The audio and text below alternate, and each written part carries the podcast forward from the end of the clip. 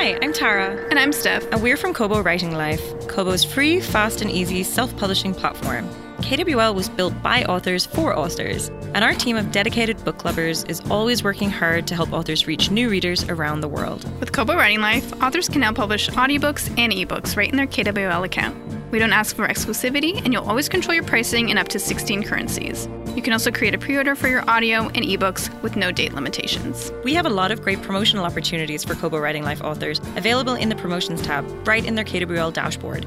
If you're an author and you don't have access to the promotions or audiobooks tab, email us at writinglife at kobo.com and we'll get you sorted. We're all about providing excellent support. Create your free account today at kobo.com slash writinglife. If you want to learn more about Kobo Writing Life, check out our blog, podcast, and find us on social. Happy writing! Whether you are traditionally published or indie, writing a good book is only the first step in becoming a successful author. The days of just turning a manuscript into your editor and walking away are gone. If you want to succeed in today's publishing world, you need to understand every aspect of the business editing, formatting, marketing, contracts. It all starts with a good book. Then the real work begins. Join international best selling author J.D. Barker and indie powerhouse Jay Thorn as they gain unique insight and valuable advice from the most prolific and accomplished authors in the business. The publishing world is changing, adapting. Do you have what it takes to become a full time writer? If you're willing to do the work, we'll give you the tools. Get your notepad out, school's in session. This is Writers Ink. Zach, tornado update. What do we got? Sunny. Sunny. I don't. I don't know if we're gonna have any tornadoes or not. So I, th- I think we're. I think we're good. You were supposed to, though, right?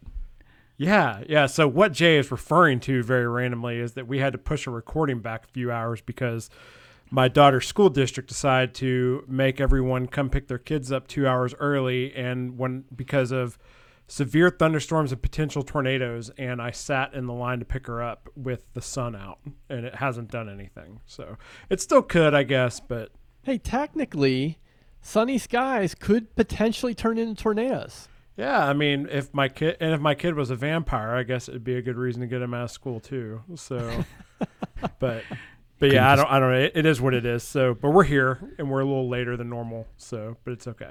So, do you have a shelter in your, your backyard? Do you like open up the barn doors and climb down to the ground and, and hide from it all, or no, none of that? No, it's not that bad here. but like I was saying off air, I mean, we did get a bad tornado last year that. uh tore up like our, the Germantown neighborhood in East Nashville really, really bad. It was crazy because it happened like two weeks before the lockdown. So all these people were going through losing their businesses, losing their homes, and all of a sudden we had the coronavirus hit, and it was just like that on top of all the stuff that was going around here. So it was just uh, yeah, it's just crazy. They're, so they're luckily, no joke. I, I remember from when I was a kid in Illinois. I, my mom grabbed us one, at one point and like threw us into the bathtub, and like that was the only Yeah. warning we got. And I remember it getting ridiculously loud, like a train going over the house. That's exactly what Um, it sounds like as a freight train. Yeah, and then Yeah. then you know a couple minutes later it was all over, and we had a tree in our living room. Um, and like, and our, our house was in a forest, and like right across the street, it was all cornfields, like nothing but corn farms, and you could see the track that it took, like through those farms, and it just cut a, a nasty path, like right down the middle, and destroyed whatever was, you know, like directly in front of it, and you know, a couple feet off to the side, it, it, everything looked perfectly fine, and and then we moved to Florida because hurricanes are so much better than than tornadoes. my my dad's reasoning was you get you get a warning they tell you on TV before it's going to hit, which I guess is true, but you know, five or six hours of straight nasty wind is, isn't a whole lot better to me than than that was. So No, I, I, the it's it's definitely a different deal. I mean, I was in Katrina, so that was pretty crazy. And then, you know, tornadoes are weird. We had the a big flood here several years ago in Nashville that completely tore up the city.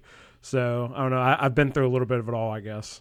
crazy weather. There's there's no there's no place in this world where you can hide. Like every, every place you go, they've got something weird like that that you've got to put up with. Apparently, so It makes me feel guilty about uh, complaining of lake effect snow when I hear these kinds of stories. Yeah, well, you're in Ohio. That's probably one of the few places that is untouched. Like even God doesn't care about Ohio. like, oh well, we'll skip that place. It's bad enough. They've, they've I was gonna it, say you were rough. saying every warehouse somewhere you have to deal with. He just has Ohio. Yeah, he's, he's just in Ohio. so, uh, nice shout out to all of our Ohio listeners. Uh, We welcome. love you.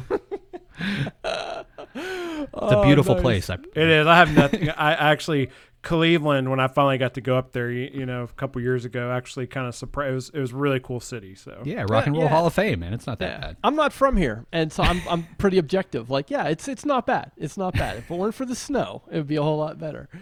Uh, nice. We get a couple uh, a couple announcements to kind of go through, and then we're going to kick it into our our uh, topic episode today. So. Uh, wanted to mention two things. If you're playing the Jay Thorn podcast drinking game, uh, bottoms up, take another shot. Uh, Chris Kane and I started the Author Success Mastermind podcast. Link in the show notes. Uh, it's basically just a simple uh, question and answer format, much like I did with Rachel on the Writers Well, and it's tailored to um, the people who are inside the mastermind community. But the questions and answers are really applicable to, to any writer at any point. So if you're interested, check out that podcast. We just started it, got uh, five or six episodes up, and uh, hopefully you'll enjoy it. Also, we want to give a shout out, uh, or a mention, I should say, to Google Play Books, one of our sponsors for the Career Author Summit coming up this fall.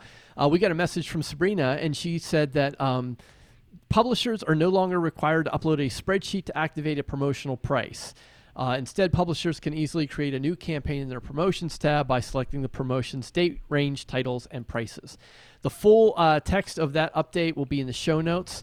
Uh, might you, you know it, it might not seem like a, a a big deal, but I think what's what's cool about this is that Google Play Books continues to develop both their author and their reader side. And I think that is good news for the industry. That that's good news for everyone. And so I am uh, 100% behind all of uh, the Zon's competitors who are upping their game and, and really trying to help authors out. So uh, I know it was a little clunky to upload a spreadsheet in order to set a promotion on Google Play Books, but you don't have to do that now. Yeah, and I mean they're doing. You, know, I remember Jay and we were. I don't remember where we were, but we were in an Airbnb together somewhere. We initially had a phone conversation with Sabrina, and she was saying, you know, they had a lot of big plans. They're going to make a lot of improvements, and she has stuck to that word. They keep, you know, doing a lot of stuff there. So I'm excited to see what Google Play Books, you know, how they continue to iterate on that. Yeah. I'm thrilled to see it. I we, we really need some competition out there, and, and Google is one of those monsters that can really really bring the, the game and, and take Amazon, you know, at, at least wake them up a little bit and make them realize they're they're not the only player. Um, which brings up something I was I was trying to figure out before we jumped on the call. Have you guys ever done a, a Prime reading deal with Amazon? You know, where they put your book and then they make it available to Prime Oh, readers? you did. Oh, you did. That's right. Yeah, that's. Or we did. We had Final Awakening. We had in there, Final didn't? Awakening That's right. there, Yeah, I yeah. forgot. So yeah. I, I've got one right now for she has a broken thing where her heart should be. It, it started a couple of days ago and it goes for like a month. Like, do they pay us for that? I was trying to figure out like is, I don't think so. So they did just a- initially. Initially, you got there was like a huge upfront co- that they would pay you Like an straight advance, up or whatever, Yeah. and then it changed a lot. It wasn't I even saw- huge. It was like a few thousand bucks or something. Yeah, it was five thousand dollars, and they, they just cut you a check. Um, But that, that was like the only. I, I tried to research it, and I you know it was like after they put me in the promotion, and you know I just assumed that it was similar to like Kindle Unlimited, where you just got page reads or you got something. But from what I can tell, like I'm literally just giving my book away, which probably isn't a good idea. I mean, I imagine it expands the audience because it's putting it in front of in front of people. But you know, when you give something away, that you know those people, as far as I'm concerned, that's you know they expect to get the next one for free too. So I don't know that it's that beneficial. I think in your It instance, it's not very beneficial No, because it it's a move the needle standalone book. But I mean, I have friends who've had first in series of like a six, seven, eight, nine book series, and then the rest of the series is in prime reading. So people do then have to buy it or borrow it in Kindle Unlimited or whatever. So um, I think there are instances where it is good, but um, maybe not with a standalone necessarily. Yeah, yeah. Check back, I guess, in another month, and we'll see. We'll see what it did. I mean, it definitely helps the ranking and things along those lines. So Yeah. So we'll see. Um, I've got a new project, um, possibly in, in the works with Patterson. We we were brainstorming the other day, and we came up with something. Um, we're looking for anybody that's had a, a haunted experience. So either some type of ghost experience, paranormal, saw something, heard something, whether it happened to them, happened to a friend, a childhood story they heard, and anything along those lines. Uh, I can't go into the specifics, um, but you know it's James Patterson book, so it should be pretty big if, if we de- decide to pursue it. Um, if anybody has any of those and, and is willing to talk about it, um, there's a link on my website. Just go to jdbarker.com and click on the word haunted, uh, and you just fill out a little form, and that'll put you in the queue to, to um, get interviewed, and then we'll you know, I can give you a little bit more details at that point as far as what's going on with it. But um, I've already done a few of these, and there, there's some crazy stories out there, so I'm, I'm, I'm having a lot of fun. Everybody always preface, you know, they- they start off with, you know, I don't necessarily believe in this stuff, but this happened to me, and and then, then usually some crazy tale right after that, and everybody seems to have one. My wife will be chomping at the bit when I tell her about that. She's way into that stuff and has some pretty crazy stories. Is Yeah, it a uh, fiction or nonfiction project, or can you even say at this it- point? it's nonfiction, um, and it kind of came. He's got a book out there right now called "A Walk in My Combat Boots," which is Yeah. it, it's been on the, the bestseller list for I'm guessing about a month or five weeks or something now. Um, it's a really good read, and it, it's two or three pages. You know, very short stories of you know firsthand accounts of things that happened to soldiers over in Afghanistan and Iraq, um, and it's just it, it's so intense because every story is true. Um, so we're basically fishing for that same thing, but from a you know we're looking for you know I'm, I'm his go-to guy when it comes to scary and spooky. So you know we're, we're looking for actual real scary you know scary stories, things that happen to people, and and there's there's some pretty wild tales out there. Um, the technology has really surprised me because you know I used to interview people all the time back in the day. I, I, I had a newspaper column that got syndicated called Revealed, where I, I did a lot of these types of things back in the '90s. Um, and you know I had to tape record everybody, then I had to transcribe it by hand, and you know then I would have to write it up into an interview. Um, this is nuts. Like I'm literally I, interview everybody on Zoom, you know, record it with Zoom. There's a website that I upload the file to, and within like 30 minutes I've got a transcription of the file, and it's I, haven't seen any errors in them. I don't, I don't know you know what, what kind of monkey they've got on the other side of this machine running it, but um, they're very efficient. Um, so yeah, so I'm having fun doing that. Um, I'm watching a lot of movies lately because we finally got the the home theater going. Have you guys seen Justice League yet? The new one, the Zack Snyder recut. No. I, I turned this on and I've been looking forward to this for a while because you know he was originally brought in to, to direct this thing and he pulled out of the project uh, for whatever reason. I don't think they ever actually explained why. But then Joss Whedon stepped in, um, did his thing, and it, it was an okay movie if you like superhero movies. But you know it, it wasn't as good as what you know a lot of people felt Zack Snyder was going to do. So this thing cost. You know I was trying to figure this out before we got on the call, and I, I think they spent somewhere of three, around three hundred million dollars for this movie. Um, it needed to make six hundred something um, in order to break even, and it came up short. So I think it was in the hole about eighty million or something uh, after release. Um, at least on the last story that I could find about it, um, they gave Zack Snyder another eighty million to go back in and recut it and basically create his vision of, of this movie. So I got excited and figured, okay, this is going to be good. It finally, a you know, good superhero movie. I turned it on, and the thing is in a four three aspect ratio. Yeah, I saw an article. Ex- I saw an Yeah. article explaining that too. I, uh, uh, I can't remember exactly what they said. By the way, he left the project because his daughter committed suicide. Oh, That- That's okay. why. That's why he'd originally left. All right. Um, And yeah, then they I- I- brought Joss Whedon in, which I'm sure they loved. Yeah, well, I mean, they're, they're both very talented guys. You know, don't get me wrong. Um, you know, I just I'm, I was trying to understand the four three aspect ratio, and, and for people that don't understand aspect ratios, it's basically that square box that we used to have on televisions before, you know, the cool 21st century TVs came out, and you know, we we got these giant rectangles. Um, uh, it, I, the general thinking from what I was reading is that he did that because he wanted um, he wanted it to present well on an IMAX screen.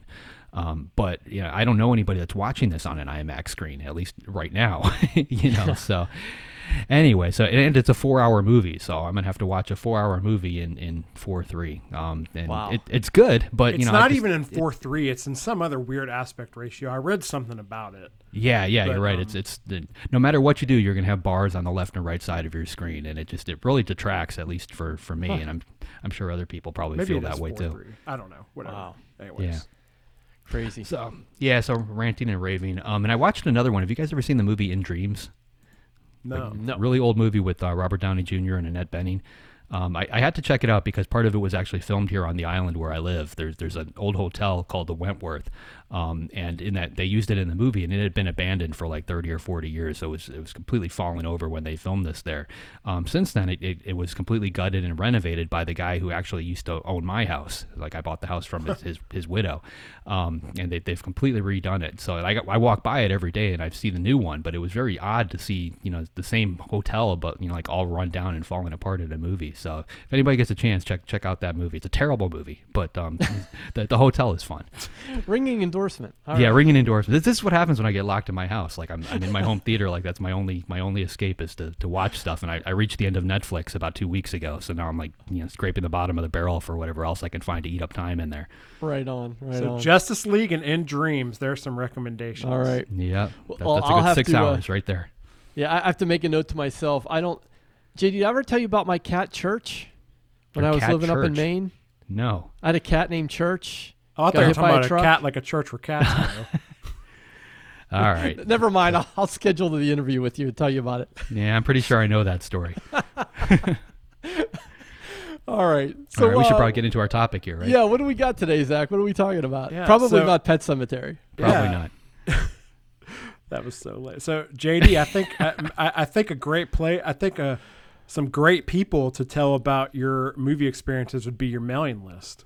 Right. Yeah. That'd be a great thing to send out to your mailing list. Tell them about In Dreams.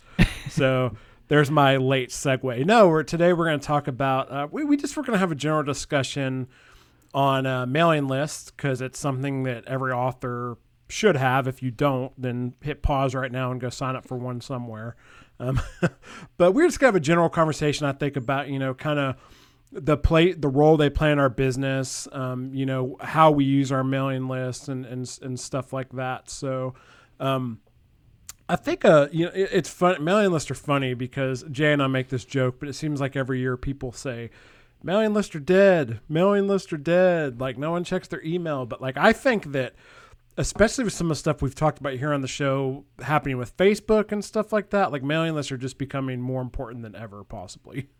Um, but uh, I- think to open up, I'm kind of curious because I, you know, I hear different answers uh, on this. Um, I'm kind of curious, like how how do you guys use your mailing lists? Like, do you, and, and when I say that, I mean, there's a lot of different opinions on that as far as like, do you, how often should you email people? What should you say? Should you just email them when you have a new release? Like, should you actually try to build up a relationship with readers through there? Um, you know, so like, I I don't know, JD, do, how do you use yours? Do you, is it just for new releases or do you actually like try to tell people about yourself and use as more of like a social thing or how, how do you use yours? Mine's honestly evolved. My my wife used to have a blog back when that was really popular, and, and she had um, on average I think it was a million something a month visitors. I mean it was a bigger one, and she was making a really decent income from the the advertising stream on there. Um, and and she built that up over time. But you know she posted about everything. I mean she was had a blog post out there every single day. You know a couple thousand words, a couple thousand words, and I kept telling her you know like you could write a book and, and get it done. Um, so when I started my you know I had Forsaken coming out, you know, and I was in that awkward place that all authors are at the very beginning, where I've got a book coming out, I've got nobody on the mailing list, nobody knows who I am. So how do I get people there? Um, so I actually started advertising the book on first on her blog because that was free, at least for me, um, and then on other blogs. Um, and I just had a little you know graphic off in the, the bar um, that allowed people to, to click on it, and it took them to a book description, and I grabbed their their email address, and I, I kind of started off that way. Um, at the same time, I started doing similar blog posts um, on on mine, and I actually had a whole series that I wrote from a dog's point of view. Um, we, we used to have a little dachshund called Toast. Um, is he looked like a piece of burnt toast? Like he was black and brown. Um, and he just, for whatever reason, there, he had a personality that just really struck me. So I used to write, you know, just random day posts of observations of the world from his point of view. Um, and that actually took off quite a bit. And I, I got a lot of following just based on that and got a lot of email addresses. By the time I dropped Forsaken, I, I think I had somewhere around 1,100 people on my mailing list, which isn't, you know, too bad for, for initial release.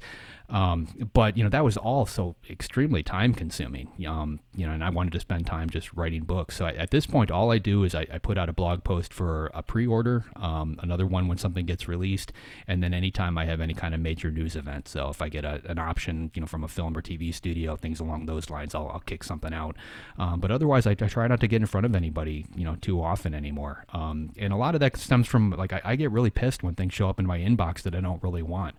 Um, you know, if I hear from the same authors two or three times in a week, like to me, that's frustrating. I'll, I'll click on you know the spam link just to get them out of there, or I'll unsubscribe. You know, if they, they hit up too often. Um, so I, I've kind of dialed it back to the point where it's just you know to me necessary information to get out there. It's the stuff I would want to see from the authors that I follow. And in all honesty, like I modeled it after Dean Koontz. You know, like I saw him you know posting for just those things, and you know he's obviously got a pretty good handle on how this all works. So I started following that that same model. Um, So you don't have necessarily like a schedule. Just when you have news about something, you just send it out. yeah, exactly. Okay, cool. Yeah, but you you have enough going on where you're still probably staying pretty consistent and not, you know, having three months between emails or something like that. I would imagine. So Yeah, there, there's always some kind of message going on. I mean, even like this Patterson thing that I just mentioned, I'll probably kick out a message, you know, related to that just to, to get it out there. Um, yeah, I try to stay in front of people as much as I can, but I mean, you have to have something worthwhile to say. I think that's what it really comes down to. If, if, if you're if you're forcing yourself to put a message together to get it out there, then chances are that that forced message isn't going to be well received on the other end.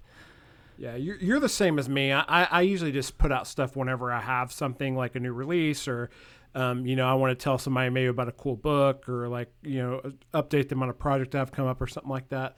But I know Jay is different than both of us because Jay is on a schedule. I know he, I mean, you are like the first and third Friday every month is when your newsletters go out, and you really don't send anything outside of that, and you never miss those dates.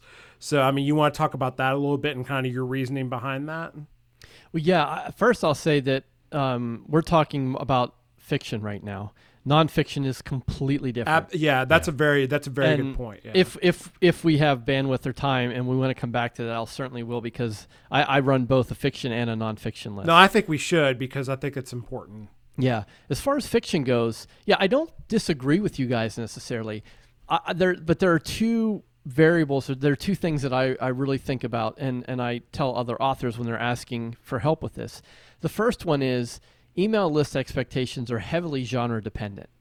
Uh, like for Zach and I, we we found out the hard way that post-apoc dystopian readers don't really want to interact with authors. they they want to read those books in their bunker um, and and not not be bothered, right? Whereas like paranormal romance, like you can't email romance readers enough. Like they they almost want to be, you know, they want a, a window into your life. They want to friend you on social media. Like there's so so it's very genre dependent. The second thing I think is really important is the expectation you as the author set when someone joins. So if if someone joins and and you either don't set expectations um, or you're not clear, you're going to have problems no matter what. So when someone joins my list, I tell them you're going to get two emails a month from me.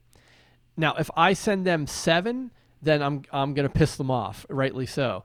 And if I don't send them any for three months, I'm also not upholding that that the expectation that I made. So I don't I, because I think a lot of us we filter this through our own experience and what we like as consumers, which is not always the same as what our readers or, or our, our fans like. So for me, it always comes back to like what are the genre expectations generally, and then what what are the expectations I set up as the author, and am I holding to those?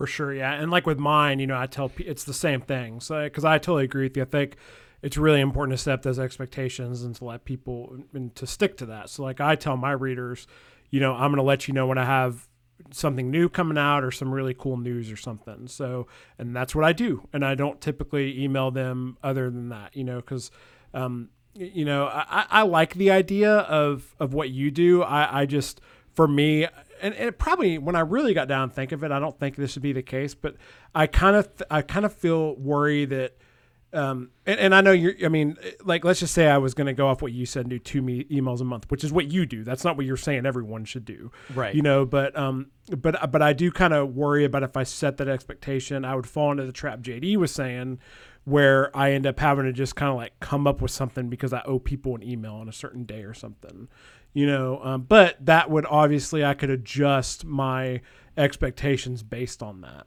Um, I don't know, but uh, but I, I think that that's that's a really good thing. Do you want to? Like, I, I guess while we're here, because I, I have another thing I want to talk about. Like, do you want to talk about nonfiction for a second? Well, um, I know you don't, Zach. JD, do you have any? Do you have a nonfiction list? No, um, I mean I've got a nonfiction book in the works, um, but I, I, I, I used to have a, I, at least a dozen different mailing lists. I had a list for everything, you know, like each each individual book had a list. I had another one for media contacts. I had another one for this, another one for that. I ended up combining a lot of those um, and, and cleaning house, particularly after I did the whole, you know, free book in exchange for giving me your email address, you know, thing for a while, and, and stuff like that. Um, I, I think, you know, like you guys just mentioned, like I, I I, I do I structure mine based on what I like and what I don't like. Um, and, and like you just said that, you know, for better or worse, you know, like the, what I like is obviously not the same as what somebody else would like. Um, I used to subscribe to a ton of, of email lists on, you know, on just on topic. Like one of the very early ones was a, a horror list that came out every Thursday by a name, a woman named Paula Guran. Um, that's how I initially met uh, Jack Ketchum, and you know, who put me in touch with Stephen King and those guys. You know, way back in the day, like in the early '90s. Um, I used to read that. You know, like it would come in my inbox. I'd get excited about it. You know, I would read it from you know top to bottom and, and move on. Um, you know, Hugh Howey had a list for a while there that you know I, I, I tend to follow his blog. Um, but I just I don't have the time in the day anymore to, to, to process that kind of information. Um, a lot of the information I used to get from those lists I now get from podcasts because I can listen to a podcast while I'm out on my run. You know, I can I can multitask a little bit instead of having to park in front of my phone or in front of my computer. So I think I'm kind of adapting to it too. Um, so a lot of if, if, if, a couple years ago, if you would have asked me if I thought it was worthwhile to do you know X, you know, unless I I was actually a consumer of X, then I, I probably wouldn't even consider it. Um, and right now, it's just I've totally streamlined it. Yeah, yeah. Well, I, I think it's an important thing to think about if you're an author. If you're writing just fiction and only fiction and fiction forever, then you know there's no there's no need to to overcomplicate things. I think where it gets interesting is, and I don't think JD, I don't think you're in this position. I mean, I know you're writing a nonfiction book, but I don't. Uh, I could be wrong. I don't see you, you know, building out like an author services platform or anything like that. But I think if you're if you're looking to sort of create a business um, around uh, some nonfiction title, then uh, then that nonfiction list is really important, and it's a whole different set of rules. And, and I don't I don't think it's worth getting into that now here in this conversation. But uh, you know the, the the nonfiction audience is completely different because you know they they usually have a pain that needs solved, and they're they're they're much more willing to interact. They want more. They're gonna um, they're gonna they're gonna purchase more um, because they're trying to solve a problem, and which is which is completely different than fiction, where which is primarily entertainment. So I think if um you know if you're writing any book that's nonfiction and you're planning on having any type of service or services related to that, then a nonfiction list separate from your fiction list is probably really important. Well, any one of those things could be a lead magnet, right? Like if you've got right. a nonfiction book on craft, you know, you could take the first couple paragraphs on how to query an agent and you could kick that out to a, a newsletter um, with a link back to the book. And you could do that again, you know, a week later for the next chapter and the next chapter and the next chapter. And you could keep going. So it, it, you can utilize it that way where that just doesn't work for a fiction book. You know, right. you can't, you know, so it's a, it's a totally different market. Yeah, so I think the big takeaway is that the fiction and nonfiction lists are very different beasts and, and needed to be treated differently. They're, they're, there's very little about them that's the same, in my opinion. Yeah, and funny like the and Jay, I think you're like this too. The mail the the newsletters that I do open most often are nonfiction authors, you know, and stuff that you know. Uh, the the three biggest ones for me are Cal Newport, uh, James Clear, and um, Ryan Holiday. Like I, I love the stuff that those guys do, and they've set up really really good expectations. You know, it's like James Clear does his Thursday email. It's called like the three two one email. I open that every Thursday, and because I always get something valuable out of it. Um, so it, it is definitely a different a different set of rules and expectations for the for the receiver. So yeah, well, it's all about knowing your audience, right? You're you're an Absolutely. author, so you're looking to other authors that can teach you something. Um, you know, normal normal readers aren't looking for that. No, you're absolutely right. Yeah. And and something something else, and JD, you kind of you kind of started to talk about this to answer your first question, but um, you know something I that we get asked about a lot, and and I get at this inevitably comes up every time I tell people that I tell other authors that I'm not that I don't engage in social media and I'm not on there is one of the first things that comes up is like, well, how are you getting people on your mailing list? Like, how are you finding people? How are you building your list? So I'm, I'm curious, like, what are you guys doing, um, and you know, these days to to get people on your mailing list? Because it is true, like we all start from zero, and that is daunting. You know, when when you're starting out and you don't have anyone on your list and you, you know but like how um, what have you guys done to build your list or, or what are some things that are you know you're doing now jay i'll, I'll start with you uh, and let's focus have. on fiction. We can focus on fiction because again, I know that's two. It's two different things. It is, and I'm terrible at building my fiction list. I, have I'm I've not been good at it. Uh, even even to this day, I still struggle to build that list. I mean, I've I've made I, am not, not going to call them mistakes because I it's just learning. But like I early on, when I say early on, I'm talking like you know 2012, 2013. I did a lot of cross promotions and like giveaways, and you know I built a list. I built I, I had a list of of 10,000 readers at one point, and uh, you know the engagement was terrible. Like yeah. the open rate was terrible because they just weren't quality subscribers. And uh, and and like you, Zach, I'm not r- very active on social media at all. And what little I do is for my nonfiction stuff. Yeah. So I don't have any really any any easy way. We I don't run paid ads to, to a mailing list. So my my mailing list is is kind of stagnant uh, for fiction, and it's it's something I know I have to address. It's something I have to get better at. I, I have to sort of re-engage or rebuild that in some way. Uh, I don't know when I'm going to do that, but I know I know it's I have to. So I, I'm kind of punting on that just because I'm I'm not really a good example. well, unfortunately, my example doesn't work anymore. Um, I used to do this thing where there was, I forget what the name of the app was, but there was a Twitter app where you could follow the followers of other people. Um, so I could load up, when I first came out with Forsaken, I could load up Stephen King's Twitter followers and I could follow those people. Um, so what I would do is I would follow them, and then I created an autoresponder that would automatically hit them up when when they followed me. Because on Twitter back in the day, if you followed somebody, a good percentage of those people would follow you back. Um, so my autoresponder uh, led them to a page on my website, um, which is still up there, and it was, "Would you like to be a character in my next book? If yes, go ahead and fill out you know this information." And they would they would follow me on Facebook, they would follow me on Instagram, like I had links for BookBub, all those different things in there, and I would collect their email address. Um, and at the very bottom, when they submitted it, it gave them the ability to share it with their followers. So if they wanted to tell their followers, hey, you can be in a J.D. Barker book, you know, they would click on that link, and 99% of those people did. So it was like this self perpetual machine where, you know, they, they, my followers are basically telling their followers to follow me, and they were all fans of authors that wrote stuff similar to what I write. Um, so that worked really well. That got me up to, uh, I think I've got like 80 or 90,000 followers on Twitter, and a big chunk of them came from that. But all that stuff got shut down when Twitter, they, they closed out their API to, to outside sources. Um, I don't know how I would have started back, you know, like without that, because um, it's such a difficult thing to do. And, and now I'm in a very different uh, environment altogether because you know, my books are kind of everywhere. So like my followers come from those books. You know, I just had to, you know, my release with Patterson just came out in Spain. Um, you know, so like I've got all these people following me from, you know, the Spanish speaking territories. You know, they, they see the, you know, and, and again, it's it's self perpetual. You know, like the, you know, I just did a bunch of interviews. So I, you know, I did television, I did newspaper, things like that. Um, all those institutions and those reporters, they post on social media that gets shared with different people. Um, and that tends to lead back on, on my website. I, I try to I, don't like to be in your face when it comes to signing up for my newsletter. There, I get very frustrated when I go to an author's website and a box pops up and blocks me from doing anything else and said, "Hey, sign my, you know, join my newsletter," and or you can click on the little X if you can find it to get out of there. Um, so I, I, don't do any of that kind of stuff. I've got there's a you know a link down at the corner of my homepage where you can sign up for the, the mailing list if you want to, um, and people find it. I mean, I get anywhere from five to ten new people every day without really you know going out there and aggressively doing anything. When I did try to aggressively you know collect followers, um, I, I did you know that that the free book promotion. So I gave away copies of Forsaken in exchange for an email address. Um, and I did that through a, a, you know I completely automated the whole system through BookFunnel um, you know, which is pretty easy to do.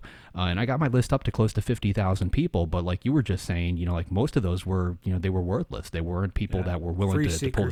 Yeah, they're perfectly fine taking a free book if I wanted to put another book out there for free. But, you know, when it came to buying one, it just wasn't worthwhile. And that got expensive. You know, when you're kicking out a message on, you know, MailChimp or any of these services to 50,000 people, it gets pricey. Um, so I started cleaning up the list, and you know, I'm sure I ended up dropping a lot of people that I probably shouldn't have, but I, I whittled it down to about 11,000. I think that's what I've got on there now. Wow. Um, but my open rate is high. My open rate is anywhere from 40 to 60 percent per message. So I know I've got you know a decent you know base now. Um, so you know, aside from that, like I don't aggressively try to build the list anymore, but I, I can tell you that my email list is still the most effective you know method I have of getting word out. When I've got a you know when I put a pre-release message out there, I, I see those numbers you know skyrocket. I know it works. Um, versus putting an ad. You know, I've got ads running on TikTok right now. I'm, I'm literally just throwing money at TikTok, and I've got no clue whether it's affecting sales or not. Um, or the television advertising I'm doing, it's the same thing. I'm just throwing money at these things, hoping that it's working, but it's not a measurable return. I can't really tell. Yeah, I mean, for me, I mean, I'm I've been fortunate to where I've been pretty smart with my list the whole time I've had it. So I've never I've never done like the free book promotions, like where you would go and just um um you know like Jay mentioned, like you know you can do these things where you know people go to a landing page and they just download a bunch of free books and you get a mailing list. Um, or you get you get their emails and then have it put on your list. Like I've never done any of that stuff. I've built my list strictly organically. So um, the majority of mine has come through just a CTA in the back of my book, where you know once people are done reading my book, um, it asks them to sign up my mailing list. Usually, if it's a first in series, I offer them the second book for free.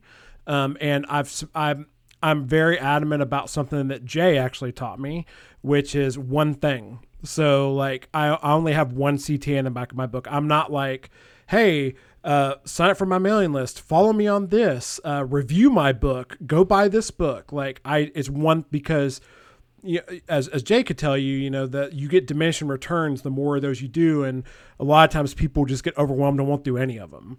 So I my main goal is I want people to get on my list. So I I try to get them on my list.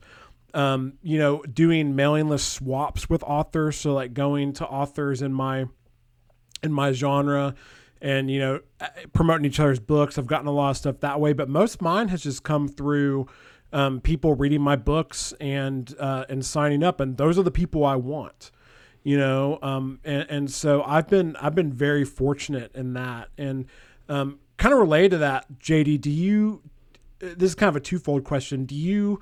For one, do you do the CTAs in the back of your book, like where you get people on your list, and do you get to do that for your traditional books?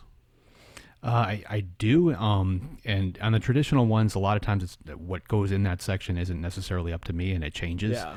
Um, you know, and sometimes it's not even my own book. You know, like when you've got books with Random House, sometimes they'll throw in another author in, in the back there, so you don't really have a whole lot of control over that.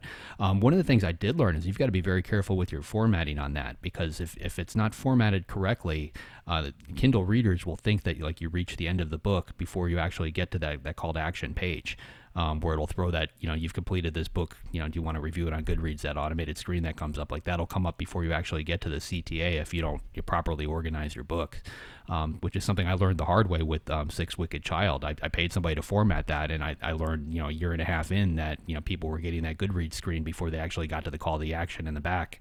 Um, I, I, tend to put um, a, a, a, like the first couple chapters, if, if I can, of, of a different book in there um, to try and hook them. You know, give them a couple, you know, basically just a taste of another novel. Uh, and I do that mainly because I, I'm writing a lot of standalone books. That's an easy way to, to grab them.